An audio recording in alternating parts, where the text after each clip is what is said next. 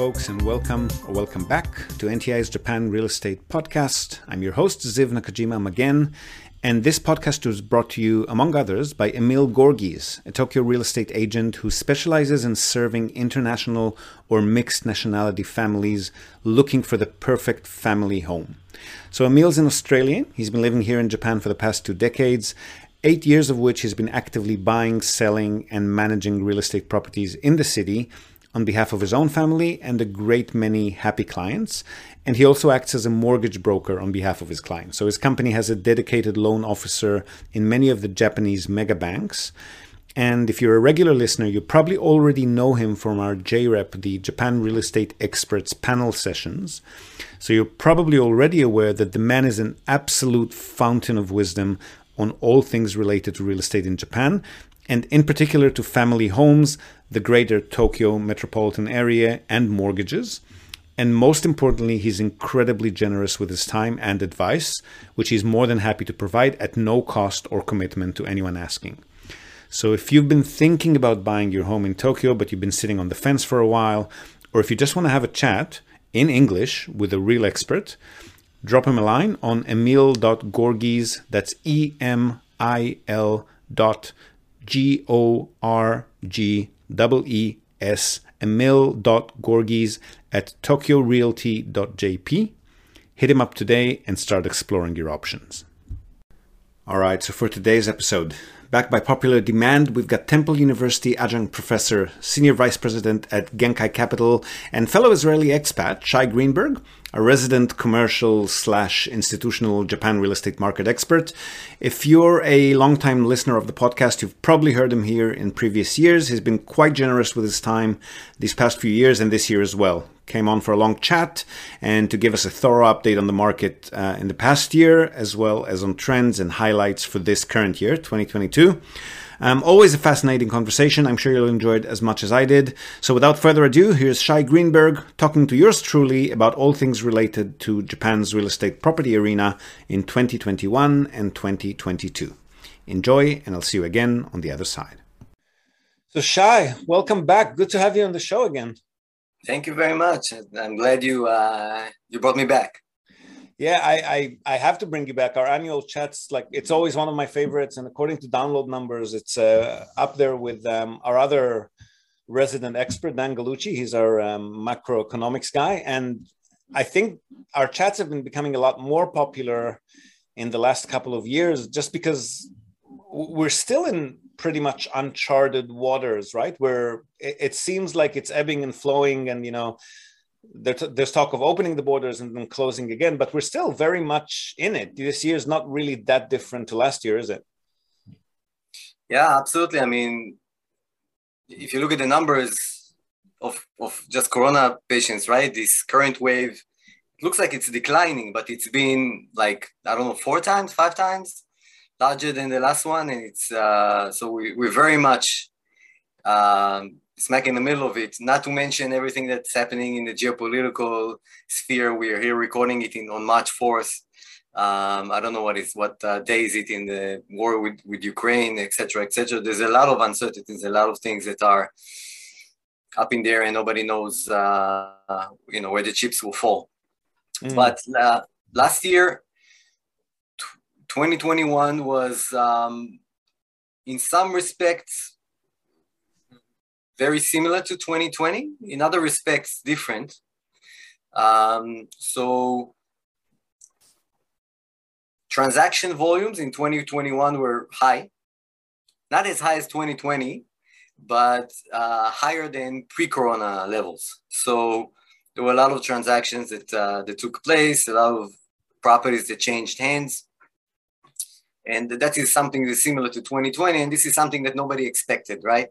Uh, when we when we heard of this virus first. Um, when you uh, drill down to the details, you see there's some differences in who's buying uh, those properties, because that's the beauty of the Japanese market. It's a very um, uh, deep, robust, and um, diversified market in, in terms of the, the people who buy. So, you know, I'm, I'm also active in some uh, you know overseas markets and it's not a given. And a lot of overseas markets are reliant heavily on foreign investors, etc. So if something like this happens, there's no kind of like uh, uh, you know other options. There's only one class of investors that buy properties. In Japan, it's not like, very much like the US and, and some other developed countries, but in, in Japan, it's very, very robust. So you saw a shift from if 2020 was a year where the really the foreign uh, buyers were really uh, the stars of the game. They were they were punching, you know, you know more than their weight. Then in 2021, you saw their they went back to their you know kind of like uh, space, and the domestic buyers were buying more properties. But this shift happened. But overall, I think that the, the numbers were still uh, very high, and still feeding frenzy for every property that goes into the market. It's just being crazy. You know, we are. I'm working for an independent asset manager, which means that we don't have a huge balance sheet. What we do is typically we put deals together uh, via funds, etc. So we need to catch the property on one hand and go get the funding on, on the other hand and connect the two. And in this environment, it's very difficult because you have a lot of cash rich buyers, foreign and others, domestic, that are just, you know, jumping in. So it's uh it's it's been it's been challenging a little bit. I think it's been challenging for everyone. Everybody needs to kind of like you know uh, be optimistic in their underwriting to be able to buy deals. That's that's the, that's the current market. So, so you're saying the supply and demand dynamics haven't really changed that much from last year. People are just sitting on the on the uh, sidelines, waiting to pounce on anything that comes along, kind of thing. Yes, exactly. You know, in Japan, a lot of the institutional properties are held by companies that you know have you know absolutely no pressure to sell. They don't have you know uh, uh, investors like a fund. So when you invest in a fund like us, then you have a finite life for the fund, like seven, five, seven years, whatever, the 10 years, whatever, if 10 years too long, but whatever it is. And so at the end of the five years, you need to do something with those properties. So that's an opportunity for properties to change hands. Or if you have um, um, owners that are a little bit weak in their financials, and the properties are not performing well, then there'll be pressure from the um, from the bank to sell, right? Because the bank are you know starting to sweat. They want to get their uh, their, their loan proceeds back, the principal back.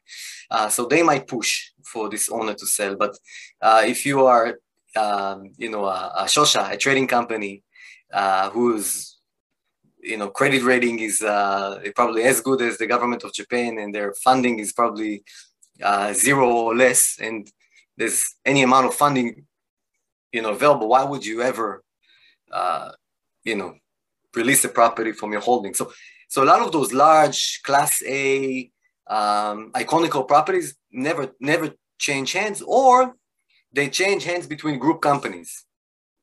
So, for instance, all the develop, big developers in Japan have uh, publicly traded REITs that they control. So what they do is um, they, they sometimes sell floor by floor of a class A building to the REITs. Right.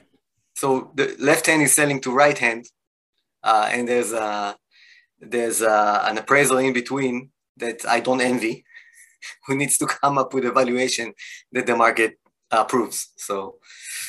Well, what's um, the benefit? What's the benefit for them in doing that? Is just moving moving funds around the uh, the the cash books kind of thing? It's an exit. It's an exit. So they um, it's it's an it's an exit for them because basically this is a, a property that they developed um, from their own capital, and now they're selling it to a publicly traded REIT, which is the obviously the public money. So they're getting a, ca- a cash inflow, um, but they're never giving up control of the properties. They still uh, benefit from asset management fees from the REIT and property management fees because they're the property manager, and it's still part of their portfolio. It's just they uh, got a chunk of money for it. Okay, understood. And has that as as these sort of dynamics also led to any any change in appetite for different um, types of assets? Is it uh, are they looking at less commercial, more residential, alternative data class, anything of that sort? Yeah, I mean, the, the, the, the, whole JREIT uh, sphere is very interesting. There's been a lot of like different dynamics. It used to be um, the market really valuated, um, valued um, specialized REITs. So you had residential REIT, office REIT, uh, retail REIT. Um, but in recent years, the value, uh, the market more, values more economies of scale. So a lot of those REITs under the same manager merged to create one REIT that manages all property classes, uh, etc. But um, the dynamics that we mentioned prior to this, with the market being really, really tight, that's what's pushing a lot of institutional investors into asset classes that are kind of like um, alternative asset classes. Historically, have not been asset classes that institutional investors invested in, and this is this is a trend. You know, in many in many cases, Japan is kind of like a couple of years late uh, when you're looking at trends compared to to the US.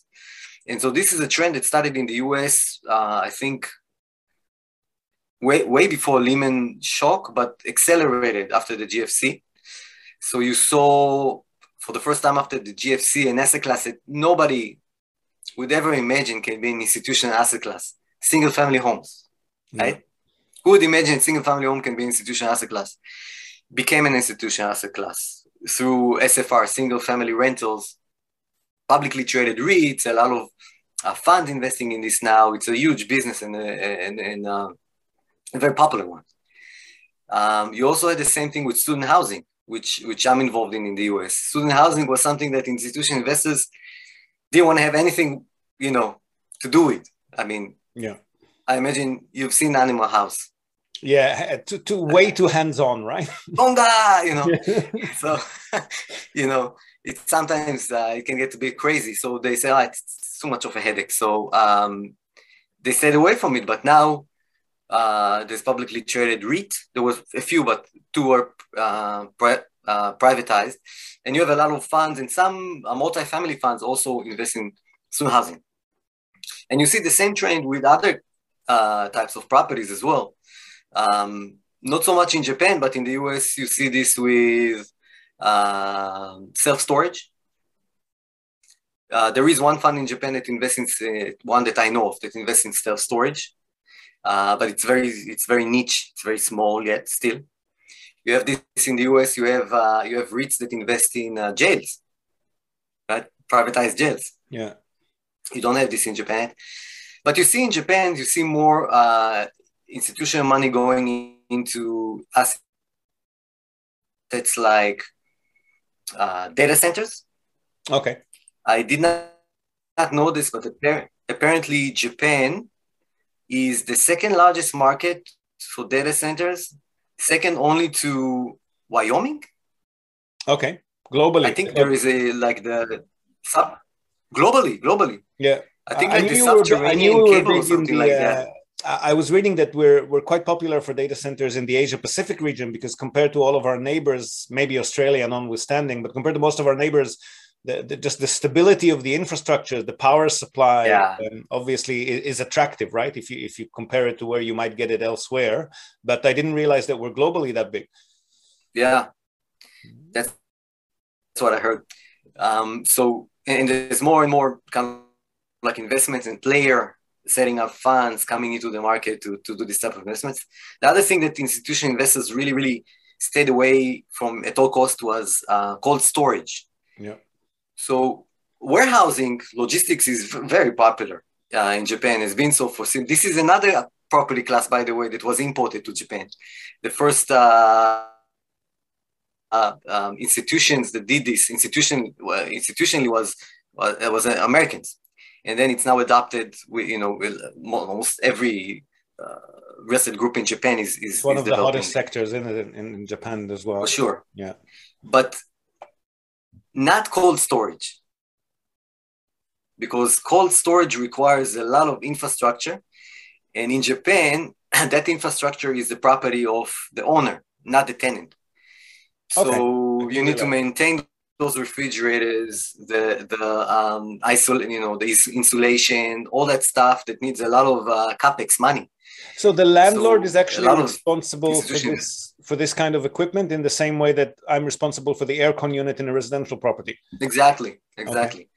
So that's not cheap. So they and that's not um, you know it's a headache. So they they they stayed away from this, but but now with um, like you said, logistics being so hot, uh, and this being uh, kind of like a subsection of logistics, it's it's getting it's catching a bid. Okay. So all of this is starting, and and also um, this is very new in Japan. Like I think know, 2021, we, we saw um, Kenedix, which is a very forward-thinking asset manager in Japan, the the, the largest ind- independent, though they had some uh, merger last year, so I'm not sure if they're if I can call them independent anymore. But anyway, very forward-looking and very um, uh, kind of like uh, innovative asset manager. started a, a, single-family rental fund in Japan, even. So you see all of this uh, coming into Japan. And how, how about the actual asset um, prices or, or the size of the assets? So, so you're saying the like the iconic assets that people might have been you know hanging out and looking for are not coming on the market. So are they yes. are they compromising on on cheaper assets? Are they dividing the capital between more assets? What are they doing there? Yeah, exactly. So it's if you are you're realistic and you've given you've given up on buying a billion dollar office building in the smack in the middle of Tokyo, but you have a billion dollar to spend, then you start buying smaller properties. So, for instance, um, another very very hot property globally is um, residential, right? Multifamily. But multifamily, um, we are struggling to um, to buy those because if we're doing a syndication or a fund for a single property, then there, are there are too small. All the kind of like, um, you know, uh, transaction costs and setting up an, SP, an SPV, a special purpose vehicle, special purpose company, and uh, managing it and, uh, you know, uh, doing the distribution and, and, and, and trust bank and all that stuff, it doesn't really work for properties that are less than like 20 million US. Yeah. And a lot of the 20 million US is a very large residential property. Think about how much a single apartment goes for, multiplied by how many apartments you, yeah. you kind of like you get a scale.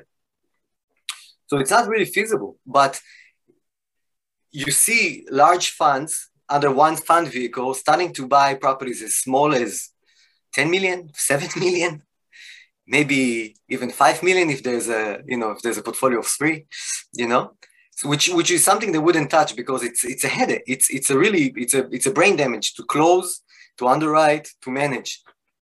It's much easier to to manage one building in Marunouchi and, and be done with it, right? Yeah. And the infrastructure for it, like you said, it's the same exactly. amount of work for a much smaller uh, for a much smaller asset, right? Exactly. And if you think about single family homes, that's even a bigger challenge because it's not even in a single it's not like you have 29 units in, in a single location where you you send your maintenance guy once and you're done with it. It's it's maybe all over kanto area or all over tokyo.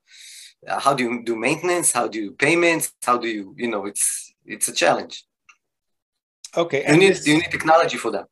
So the shift the shift to i, I get the shift to smaller ticket uh, investments or assets yeah. Why the shift from commercial to residential? Why uh, why is there less interest in in, com- in office buildings say and, and, more interest in family homes? I, I, think there is a lot of interest in office but there's no properties to be bought. Okay. Not enough i mean not enough transactions volume. So if you have that money that you need to, to, to spend then it goes into multifamily this is not reason number one. One reason number two is in the us they call it sheds and beds so the the uh, logistics and the multifamily are very very popular, but um, logistics is hot and popular, but uh, and its existence in basically every country around the world now, logistics is in vogue. But multifamily is a really a, a US centric thing.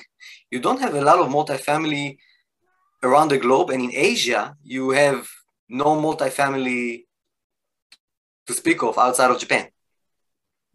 So um, if you you you know if you look at the press release of all the foreign funds that started buying multifamily in Japan, then they speak of the uh, stability. They think they, they speak of the safety of the asset class. They speak of the uh, you know stability of Japan, of the asset class, uh, of the income stream, and and it's all true. It's all true. It's all true. It's a very good asset class. Um, but in actuality, what's happening is the investors want multifamily. And if you have an allocation to APAC, the only place you can buy multifamily.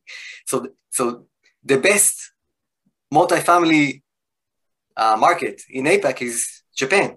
Yeah. It's also the only one. okay, okay, so, so money money flows.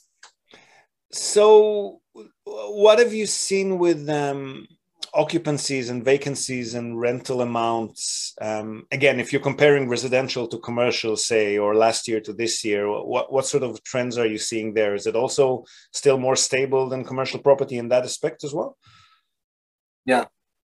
Yeah, no, I got, I got it. I got it. I'll take it a little bit back, and I got to tell because I we invest in Japan and we invest in the US, and and, and I'm sure you, are seeing this with your portfolios that you manage too. The, the Japan um, tenants, residential tenants, are the best in the Absolutely. world. Mm. The you know I I, I was uh, across the table with one of the largest landlords in Japan that I think they have like a million units under management, and I asked them what do what do they see with they're performing well, but you know maybe you got lucky, right? So I asked them and, and they have a lot of smaller properties, like, you know, 20, 30 units, but eh, like uh, uh, uh, a mountain of them, boatload of them. And they told me, yeah, maybe one tenant in 10 years is behind the rent, right? Yeah. Uh, um, which is inc- with maybe 10% of the tenants didn't pay the rent and you have to chase them, they pay eventually. But you still end the year with like, let's say, depending on the property, two, three, even four percent um, delinquencies. Um, yeah, delinquencies, which is which is which is painful, right? You don't see this in Japan. They're very, very, very good, and also it's all streamlined, right? It's money going into your bank account, uh, where in, in, in the US they bring a check to the uh, to the leasing office. Yeah, I, I was like, hold on, what? I mean, this is why it's 2022. I mean, get like you know, set up some payments. It's a check. But, the but, check is in the mail, you know. but, but there's still, I mean, there's got to be some difference, you know, pre-pandemic, post-pandemic, right, in both of these sectors.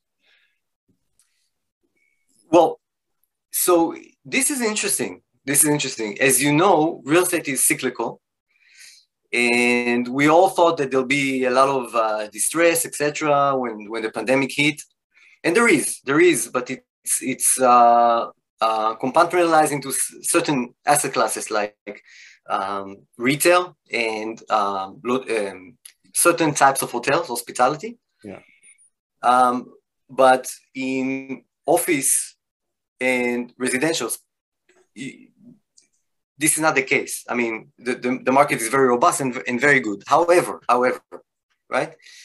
If you drill down to the details, there, there is some reasons to be concerned because what you what you're seeing is while the sales market, right, the, the, the investment market, as I described it, there's a feeding frenzy for every property that goes into the market and the cap rates are compressing, the prices are going up the yields are compressing, the, the, the prices are going up. On the rental, on the tenant side, you see some cracks in the shield because if you look at uh, Tokyo office, rents uh, started to decline, um, you know, since the beginning of 2020. Mm. So a slow, slow decline, and vacancies are slowly, slowly increasing. Um, and so it should be a reason for concern if you're buying, uh, uh, you know, it should be a reason to concern if you're buying office, but it's apparently not because competition is so fierce for every property. You're getting the, the maximum bid for every property that goes into the market Sorry, without, you know, thinking twice. here. Sorry. but, uh, but no, but I mean, uh, part of this would be because I've seen transaction volumes have been skyrocketing um, outside of Tokyo, right? Like, so I saw Tokyo, Yokohama, Osaka um, are down, Nagoya is slightly up, but the um, the satellite cities like uh, Saitama, Chiba are up 30%, 60%, 70%. So part of it might be i mean i know that japan is it's still in asia so there's not it's not like people are migrating you know by the boatload to to the suburbs to work on the mountaintop but still there is some awareness of the fact that i mean we have shifted partly to working from home wherever possible. So do you think part of that is maybe companies restructuring offices into smaller satellite headquarters and people looking for a bigger office space at home so they're moving to maybe suburban or, or, satellite cities and so forth? Is that maybe what's causing some of that with companies when in the beginning of the pandemic you, we, we there were a couple of headlines like that right? But i've not seen uh, like a, uh, you know a huge uh, like the diaspora of you know com- oh, company living definitely. en masse from tokyo. Regarding um, homes i think yeah i think this is the case. I think people want wants to live slightly more comfortable in slightly larger apartments or, or, or even home houses. all the time, right? Everyone's home all the time. yeah, that's right. I mean, more, more for sure. Like I'm working from home today, but uh, excuse my attire, right? But um, there's a huge demand for single-family homes, huge, and a huge. Uh, if you look at all the single-family, like the home builders, they had a bonanza year last year. I mean, look, look at, I'm like, all of them, uh, their uh, revenue went up double digits, 40, 60%. You know, there's a lot of demand for single family homes, but I think part of the reason why you see volumes decline in Tokyo, uh, I'm not following Osaka that closely in other cities, but why you see um, volumes decline in Tokyo is simply because there's no properties. Yeah. So uh, if I'm looking at my neighborhood, there's there's nothing there's nothing. I mean, there's obviously there's few property uh, single family homes on the market, but but but really really really really like a trickle of what it was before the pandemic. Okay. I don't know why people know people are not you know get, you know releasing the, the properties now. So uh, maybe that's a reason and, and prices have went up considerably. So if I want to live in a little bit more leisure, I want a single family home. Maybe I cannot afford to live in a I don't know Setagaya-ku anymore. I need to go down that same uh, you know train line into Kanagawa yeah. and buy something in, in, in Yokohama or, or, or vice versa in Chiba or Saitama. I think this is this is part of the, that's my just me uh, you know uh, my estimation, okay, my speculation. But like you're saying that, and we've seen that as well. There's not a huge amount of assets uh, available on the market, even if you do want to. Which kind of brings me to the other point: is that um, we were talking last year about people, investors, institutional investors, but also private investors. Um, not being super active in the market because they were hoping for if not a wave, at least a substantial amount of distressed properties coming on the market. And I remember that we talked about it last year. We said, yeah, maybe towards the third quarter of 2021, we're going to see a little bit more of that. That still hasn't happened, though, has it? I mean, there's um, no, no one's really no one's really uh, taking action on, on, reclaiming these mortgages or anything. No, they, they, they really don't. They really don't. I mean, um, I'm not sure why I have some theories, but I'm not sure why. It's uh, in, my, in my view, it's it's maybe guidance from you know the government because they don't see markets crashing. Uh, unofficial may, policy, right? Yeah, yeah, unofficial, but like you know, what is called window um, window guidance or something like that, or it is simply they've seen what happened uh, in the GFC, and they uh, assume that the same thing is going to happen now. Assumed it did. So if they do a fire sale or you know on the bottom of the cycle, then they're going to have to do a lot of write downs.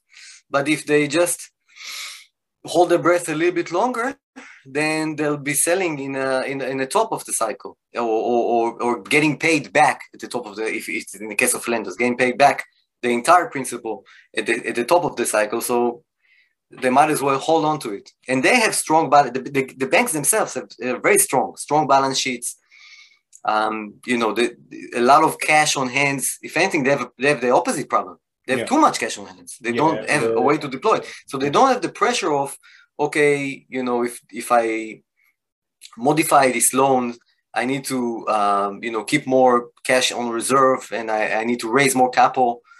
They don't have these issues, so there's no pressure on the lenders themselves, so they don't extract that pressure onto the borrowers. So the borrowers themselves are not gonna say, "Oh, oh let's fire sell my property," right? Unless yeah. somebody's you know you know putting a gun to their hand and telling them sell it now, or else I foreclose and that's not happening so the underlying assumption here is still uh, hold your breath and ride it out so this is actually still with this uh, i don't know optimistic is the word but is there a sentiment um, from lenders and from landlords? Is there a sentiment that we're heading towards the end of this and things are going to be um, better soon kind of thing? No no but but but for a great extent we're not in a um, you know if you look at the cycle we're, we're not in, a, in, in the bottom of any cycle.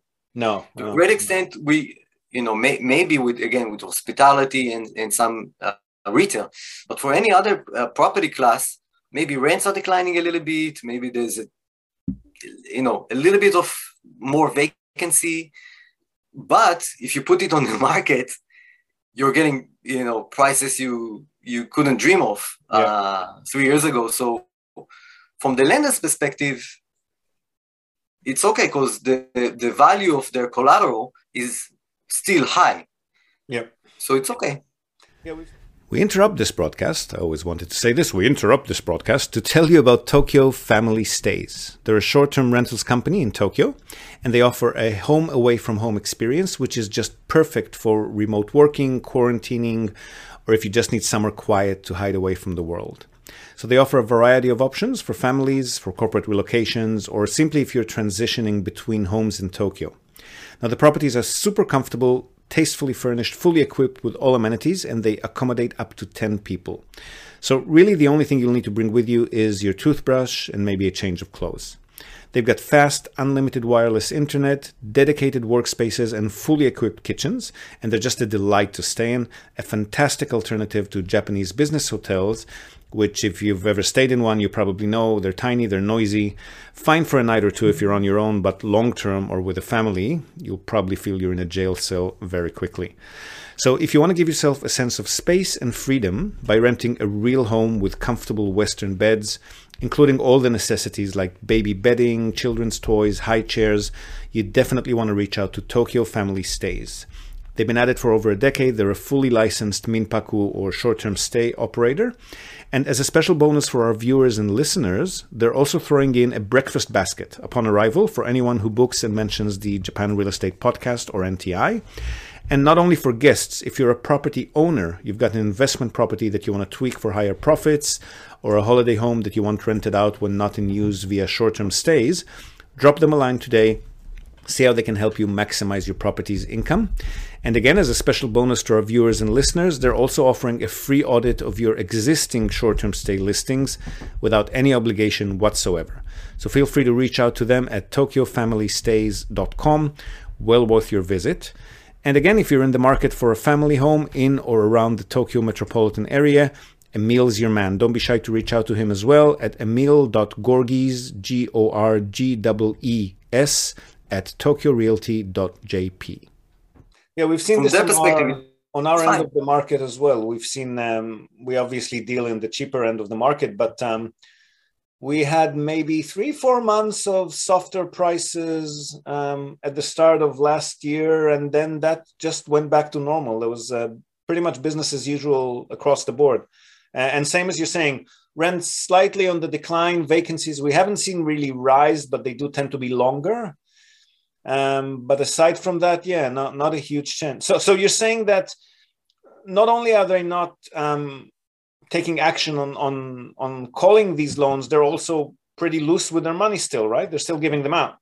Yeah, yeah, absolutely. I mean, um, lending conditions are still very very good. I mean, they're still the, the, the banks are still keen on lending to real estate. Um, interest rates are very still very very low in Japan. Mm. Um, there have been in the past, call it one and a half months or two months, there's been a, the, a little bit creeping up of the interest rates, and that is um, mostly concerned when it comes to uh, mortgages to home loans. So some condo developers that I'm speaking to are a little bit concerned about that because uh, you know if if mortgage rates are going up, then obviously affordability might become an issue. But like you said, they're very low level, years. but still very they've low. had the best years they've had in a while, right? So they're not really yeah. going to be in pain.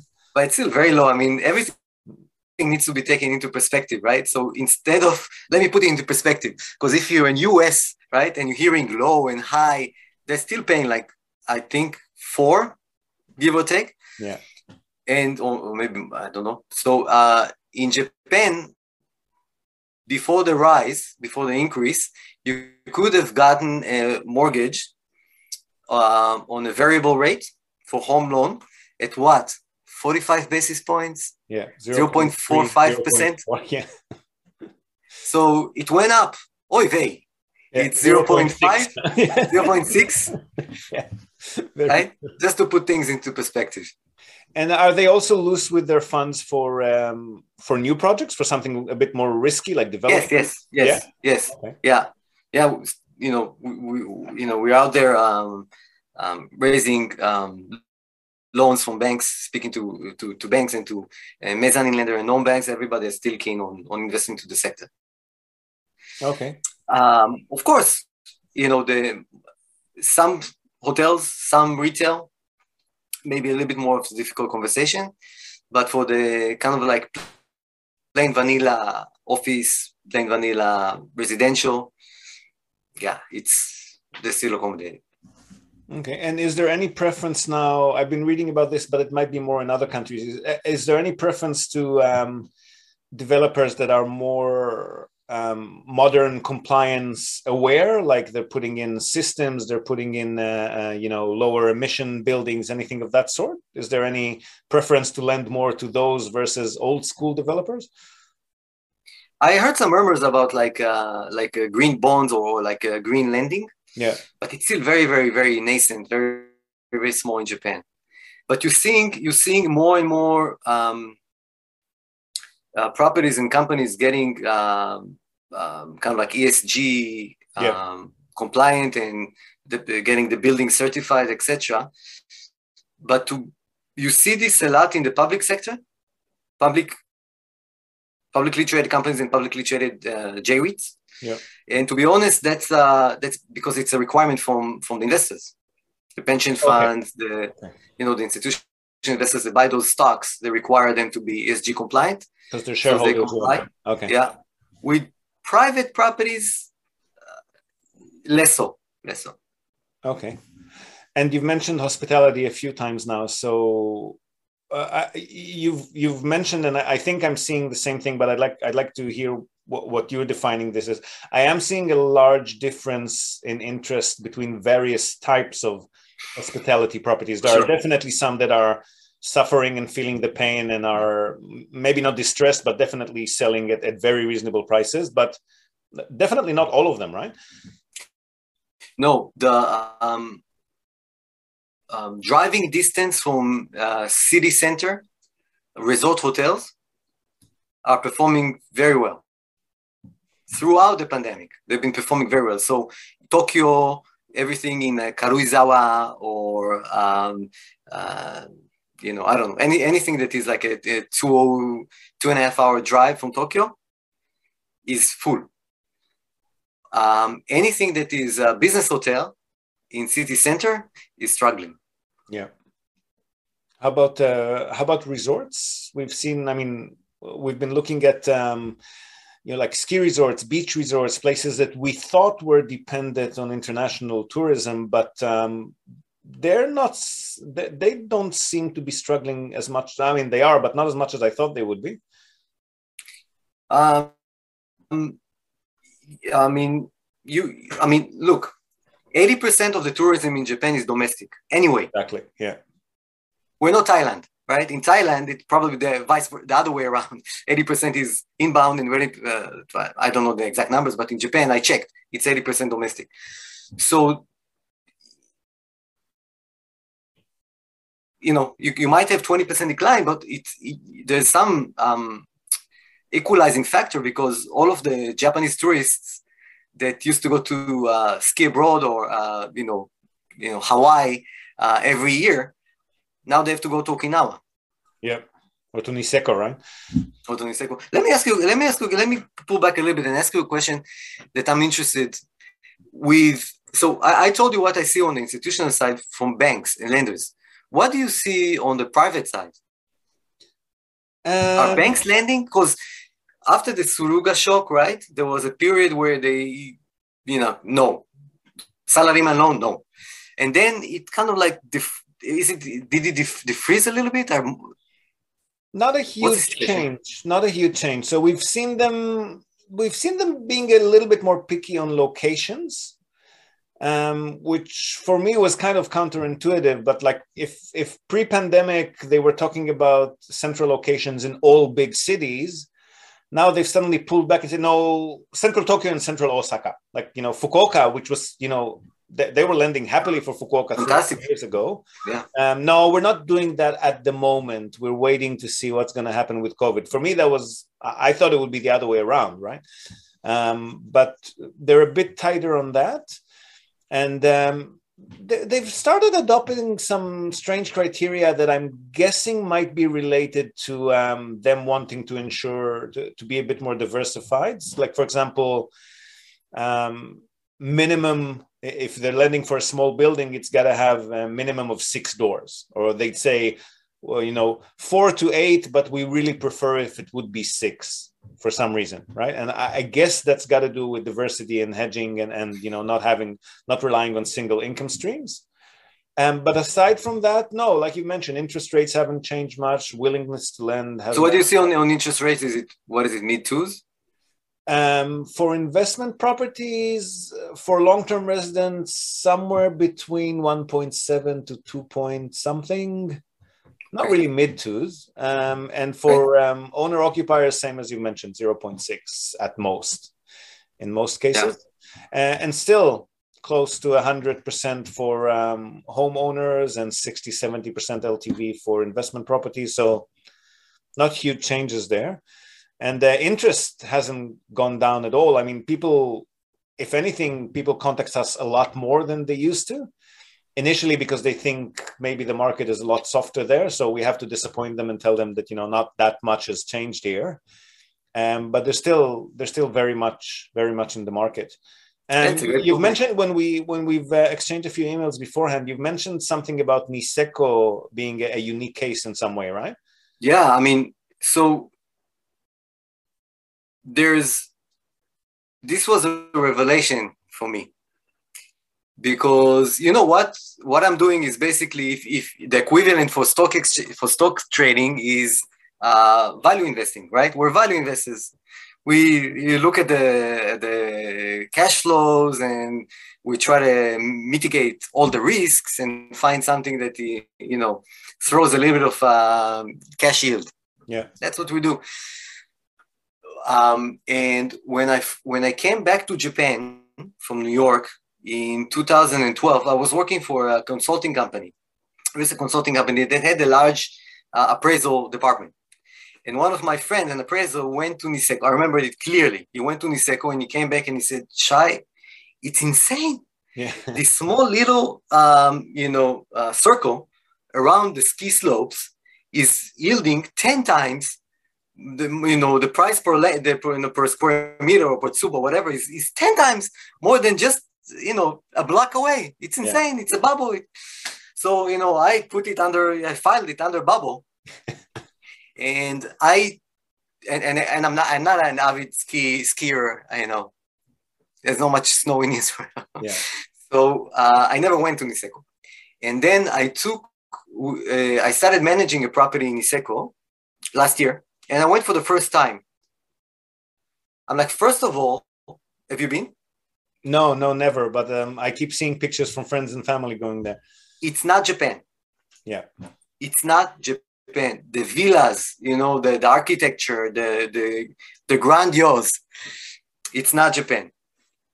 And all the stories, and I met all the, you know, all the brokers, right? The, the, the, the, the stories about these uh, Asian uh, buyers that come in and, and, and, swipe their card and buy an $8 million and Australians, uh, yeah yeah. home that they, they spend two weeks a year in. Uh, it's incredible. So I went back and I looked at um, the, the government um, uh, prices for land. There's a, there's a survey it's called Rosenka. Mm. And they don't have it for a lot of locations in Niseko, but they have it for the main street and some adjacent streets. And especially, and, and you can see historical going back to five years. So I checked historical going back to five years. Again, that guy told me it's a bubble in 2012, right? Yeah. I looked at historical for five years.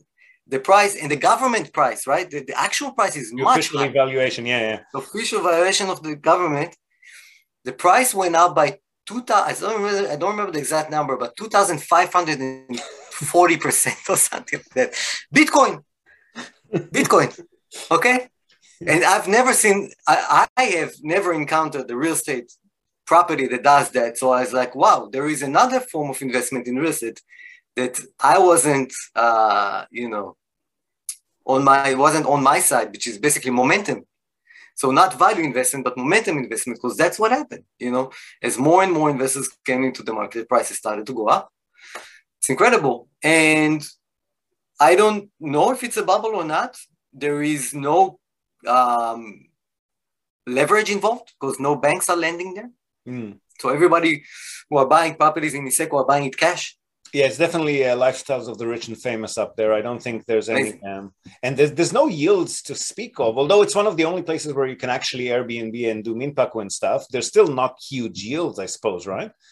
I wouldn't think so because it's uh, it's very seasonal. Mm. They're trying to have some summer activities. I mean, it's beautiful and it's uh, dry and it's cool yeah. uh, in the summer. So there is some inbound in the summer. Uh, a lot of uh, you know retirees going there to play golf and enjoy the tasty food, but um, it's mostly in the winter. Yeah. But you know it's uh, it's incredible. It's beautiful. Um, there seem to be solid um, uh, market for the properties that is not slowing down and is not you know uh, nothing much has traded, obviously, over the last, you know, since the Corona started. Mm. Um, but because nobody is leveraged, nobody has a lot of, again, pressure to sell. So prices have not um, declined. It's just stagnant. Yeah. yeah. And everybody there, you know, have made so much money on past seasons that they just enjoy the vacation and playing golf all day. I think I think they could use a bit of stagnation up there. It has been going. Um, I don't know. Like you say, I don't think that bubble is the right way to define that market because there's no distress there. But um, it was definitely a bit too hot for comfort. Yeah. yeah. I mean, if you know, if we're on that subject, um, some, you know, investment ideas or or or or, or kind of like uh, uh, interesting avenues that maybe people are not um, have their antenna up is um, well Niseko itself. I don't know if it's going to continue or not, but searching for the next Niseko is a national sport in yeah. Japan. Yeah. So uh, you know Hakuba or some other locations have been gaining, and also uh, around um, Hokkaido too. Yeah. Um, there's a feeding frenzy and, and, and price going vertical on other on other areas in, in Hokkaido as well. Because there's like, woo, everybody going there now, whoop, you know. Yeah, we've like got that. people looking at Otaru near Sapporo, which is uh, quite popular, and um, around Nagano, um, Yoko Kogen and Nozawa Onsen and those kinds of places. Um, they're not quite up there yet, but they're definitely um, like from the English speaking perspective, we always measure it by Australians because they're close and they love to ski and they love to. Once you see more and more and more little guest houses run by Australians and New Zealanders, um, you know that it might be inching in that direction. We'll we'll see how that goes, but it's definitely not up that level yet. Nozawa Onsen is also a ski resort. It's not a ski resort, but it's it's not far from. Okay. It's not far from them. Um, I think it's not a ski resort. I'm not a like you. I, I don't know much about winter sports, but um, I know that it's popular. Okay, so um, we've done a we've another about, another and and, and, and that, you know uh, that might be of interest for for the for the for the listeners. Other type of asset classes that um, I think are of high potential in Japan and are not getting a lot of love is um, senior housing exactly what I was going to ask you about. So, okay, sorry. So go ahead. I no, no, no, go, no, no, no. That's it. Please. so I was looking at a couple of uh, senior housing portfolios in the last year, and they're very challenging. They're very complicated because there's all these um, different classes or, or different licenses uh, that are entitled to different type of assistance from the government, etc. So they're not simple. But um, they're very difficult for institutional investors to, to buy, which is good because they don't have competition, mm. right? Um, they are not loved by Japanese investors, domestic investors. Why is that? Because this is a place where um, the explanation that I got, because I was exactly why. The explanation that I got is because um, this is a place where people, um, unfortunately, eventually die, right? It's not you know your tenants are not toddlers. Your tenants are in their 90s yeah. So um, you know how japanese uh, have a, a, a very uh, uh, adverse relationship with death. And so for instance a, an apartment that somebody died in um, is a jikobuken and reduces in value and you have to disclose it etc etc this is a property that people always die yeah. Okay? So they don't at that my understanding is they don't like it because of that but from the perspective of somebody who don't mind, you're getting higher yields than residential. You're getting uh, slightly higher yields, okay? And don't expect like, uh, you know, yeah. you're getting a property that is uh, master leased to uh, an operator, which is in many cases a very strong, uh, very um, uh, you know strong balance sheet, strong um, you know uh, credit tenants. That takes this property from your off of your hands for sometimes 10 15 20 years lease. And it's like triple net leases in the us you really have to worry about almost any and nothing except for you know you know paying the tax. So it's not like triple net sorry but you know just the envelope of the building. Everything else it depends on the contract. Again you have to but in many cases everything else the, the, the interior the hvac etc and the operation is on the tenant. So your, your tenants are not the elderly people. Your tenants are um, you know uh, the operators yeah. a, a, a high credit uh, operator. So how would so you, it's very hands off how, how would you because i know that in in this in this sector if we're looking for example if we're comparing it to hospitality um, like you said, the smaller business hotels, love hotels, not doing that well. Maybe not exactly. Uh, and and if you want to get into the hotels that are performing well, that's a very big ticket item, right? Um, but with with senior living, there are smaller operations that a private investor could conceivably definitely buy into. But then how how would somebody like me approach this market? Do you first contact the operator and ask them where they want you to buy a property? Do you first get the property and then contact the operators? How, do you build relationships to get in there? How do you actually go about it? So the, the so that, that's that's that's another thing why, why I'm recommending it because I wouldn't rec I know I can't recommend go buy a logistics property because there are hundreds of million dollars, mm. but a lot of the senior uh, housing facilities are small. Yeah, they're like a few millions, five million, six million. Obviously, you, you can get financing for those. So the, the requirements for capital are not that, that huge. And um, the portfolios that we've seen came directly from the developers. So the developer develop it. They already have an operator that will take this on when it's completed.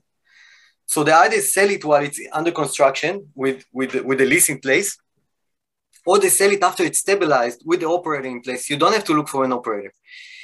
You just need to find the property. And it comes with the operator. And hopefully, if it's stabilized, it already has the tenants. You can also underwrite the cash flows that the operator gets because it's all good and well that the operator is your tenant, but if they're not making money, then you know, you know, I would, I would, you know, I wouldn't sleep well at night. Yeah. Um. So. So yeah. You, so you buy them directly. You buy them directly from the developers uh, with a lease either in place or ready to be put into place. Exactly. Okay, that that's very interesting. That's something that I think a lot of people will want to. Uh, I agree. Mm. And the last one, I, you know, I, um, because of um, the shortage of, um, you know, salaryman loans, I wanted to buy my own property. Okay. um, but the interest rate was a little bit high, so I said, fine. What I'm going to do is, uh, which is another idea, for, especially for permanent residents of Japan. What I'm going to do is I'm going to uh, do a, um, a property where half of it is for rentals and half of it is my home. Yep. So obviously not not a big property, not a lot of rentals, but still, uh, this type of property qualifies for mortgage, for home loan. As long as you're using half of it. Yes. So I'm getting some, some yeah. So I'm getting like a, um, um, uh, commercial property while borrowing money at those you know sub one percent rates. So and, and and that was especially the case when I went on this journey probably two and a half years ago. And but it sounds good on paper, but it's extremely complicated. Finding the land that is the right fit for this type of layout and dealing with um, this. Uh, so, so we're doing some development, right? But we're dealing with like a, the super general contractors of Japan, which are fantastic. But dealing with the contractors that build like single family homes in Japan, boy, picnic. okay. it's a different, it's a different. I've never seen a market like that in Japan. It's opaque. You have absolutely no way to know how much money they're making. You have absolutely the, the, the um, uh, knowledge gap is huge um, they're very bad at estimating. I'm, you know, I'm, I'm, I'm, I'm uh, I fired one and I'm, I'm, I'm fighting to get some of my the money I paid him back because uh, the initial estimate and the final estimate that he gave me was, you know, I was like, what for this price? I'm, I'm, I'm selling the land, right? It's like completely different. And also the, the design that he made was not compliant with, like a total disaster. So um, it, it's it's a good idea if you have the, the, the patience and the, and the wherewithal to do it. It's it's another idea. But by the way, it's according to my estimates, a hundred billion dollar market in Japan, the uh, single family homes, uh, home home builders market. Mm. Uh, Chumon Jutaku, what, it's called in, in uh, order homes. Yeah.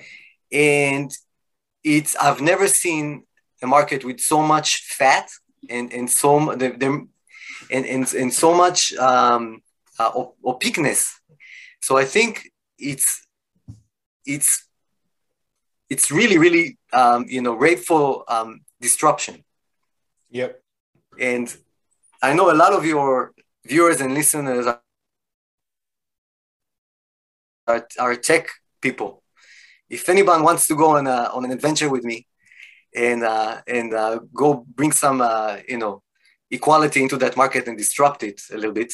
Yeah, I'm sure there is. Uh, if we if we capture you know just a few percentage of that 100 billion dollar a year market, it's a it's a sizable business. So if anyone's, let me know. So what you're talking about general general per order construction?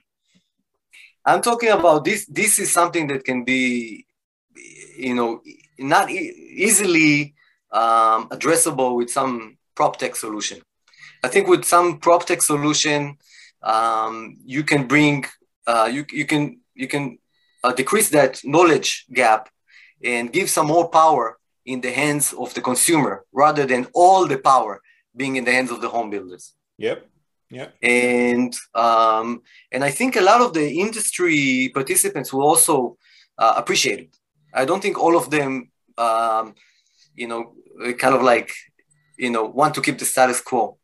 A lot of them are struggling with estimates as well. Like the the the the, the contract that gave me the estimate, I don't I don't think he wanted to trick me. I think he just didn't know how to do it. No, they don't. Have, they maybe just don't have the technological skills to exactly properly, properly assess it, right? And the same issue happened with two other friends of mine from my company actually that are building homes at the same time. All the estimates were completely wrong uh, from the architect. So this can be, we can we can you can uh, put this uh, product available to the public. You can put this pro- product uh, available to to architects, to um, uh, contractors I have some I have some ideas formulated. And you can set up a, an actual construction company that actually provides accurate estimates, right? that'd be a, that'd be a new, but yeah, that's uh anywhere any other business in Japan, right? It's like crowded and competition is fierce. Yeah. And everybody are squeezed, you know, the margin are squeezed down. This is the only market where they're when they're sitting pretty, right? I mean, like, yeah, nobody has any idea like um, uh, what's the cost and uh, and uh, you know what's the margins and uh, yeah. And like you said they've had their best year charge whatever we want. Yeah. Okay. So, so if anyone wants please give me a call. So we'll definitely float that up to them. So what I'm hearing from you, especially in this last segment, as as we're kind of starting to wrap up, and what I'm I'm also hearing from what you're talking about, what you're saying about lenders and um, developers is general sentiment is positive heading into uh, 2022, right? To a great extent, yes. Uh, some have some concerns. To a great extent, it's like yeah, you know, uh, there's there's the, the fundamentals are still solid. Uh, there's a great demand for properties, um, and everything that I described is is is marginal still. You know, rate of change type of things, not uh, something that uh, you know will, will, will will put a dent on on on the, the volumes of of investments pouring into Japan. If anything, more and more institu- um, institutional foreign investors are setting up shops in Japan and are getting into the market. Hmm. Uh, how about you guys at, at Genkai? What, what have you been capitalizing on, uh, like all along these last couple of years? So, so for so for us, it's a little bit more challenging to do to deal with this like plain vanilla property types, where all the, the big institutions with the big balance sheet and the big checks are coming in because again we need to so we are also um, delving into a little bit more development um, a little bit of more alternative uh, uh, asset classes like uh, uh cold storage etc um, we are doing um, a little bit more outbound. Okay. Uh, we're gearing up to open our second india fund uh, hopefully um, the first half of this year. So hard at work at it um, and yeah, trying to to to to find some um, interesting um, uh, risk-adjusted um, return products to to the to our investors. And how how how did you go with the? Uh, there was a Fukuoka office uh, being opened last year, no? Yes, yes, it's doing great actually. Um, leasing is very very strong and and and it's it's good. Have you seen the property? No, no. It's kind of cool looking black uh, facade. Yeah. Yeah. So um, Fukuoka has been a good market throughout these last couple of years, right? It's uh, a great market. Yeah. Fukuoka is a great market and, and, and loved by many. Mm. All right. Look, that that's fantastic. Thanks again for your time. Super insightful uh, as ever.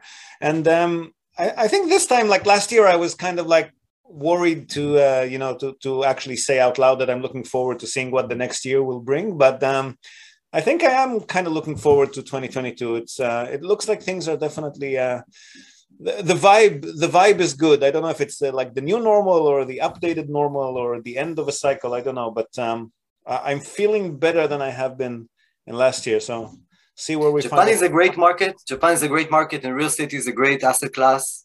Mm real property, you know, there's inflation, you're hedged. Uh, if you know, uh, you know, your cash flows are independent of the financial markets. Uh, you know, it's people living it or work in it or shopping it. You know, it's it's a real need that we we, we provide. I think we're going to be fine. Yeah, and here too, there's no none of those uh, mass layoffs and mass foreclosure waves and Yeah, that stuff that's happening elsewhere. Japan, Yeah. steady as she goes. awesome. Well, great talking to you, man. Thanks for talking to you again and uh, talking to us Thank again. you. We'll see you uh, next year. Thank you. Thanks for your time. All right, so huge thank you again to Shai Greenberg, Senior VP at Genkai Capital, adjunct professor, creator, and head of the Real Estate Investment Program at Temple University, Tokyo. Fantastic and insightful conversation, as always. Now, before we go, we're also, as always, going to tell you and also link to our other sponsor's website. That's Hiroshi Shimizu, immigration lawyer and administrative scrivener. If you're thinking about moving here on a more permanent basis, or you're already in Japan on some sort of a temporary visa and you want to switch to a longer term or permanent one, or if you're considering setting up a local company or a branch office of a foreign company and you've got any sort of business or visa related inquiries, or even if you just want to find out what your options are on any of these topics, feel free to contact Hiroshi Shimizu. You can find him at japanimmigrationexperts.com and he can help you set up a company, apply for any kind of visa, or just provide you with the best advice and extremely affordable consultation related to these topics. And he's already done that for many of our listeners. So feel free to reach out to him. Again, that's japanimmigrationexperts.com, and you'll be well on your way. And that's it from us for today, folks. Hope you've enjoyed this episode of the Japan Real Estate Podcast. Do share it with your networks and please let us know what you think. So leave us a short rating or review on the iTunes Store, on Spotify, or just drop us a line in the comment section or wherever you might have found this episode. We love hearing from you. Hope to have you with us again next time, and until then, have a great day or night ahead. Yoroshiku.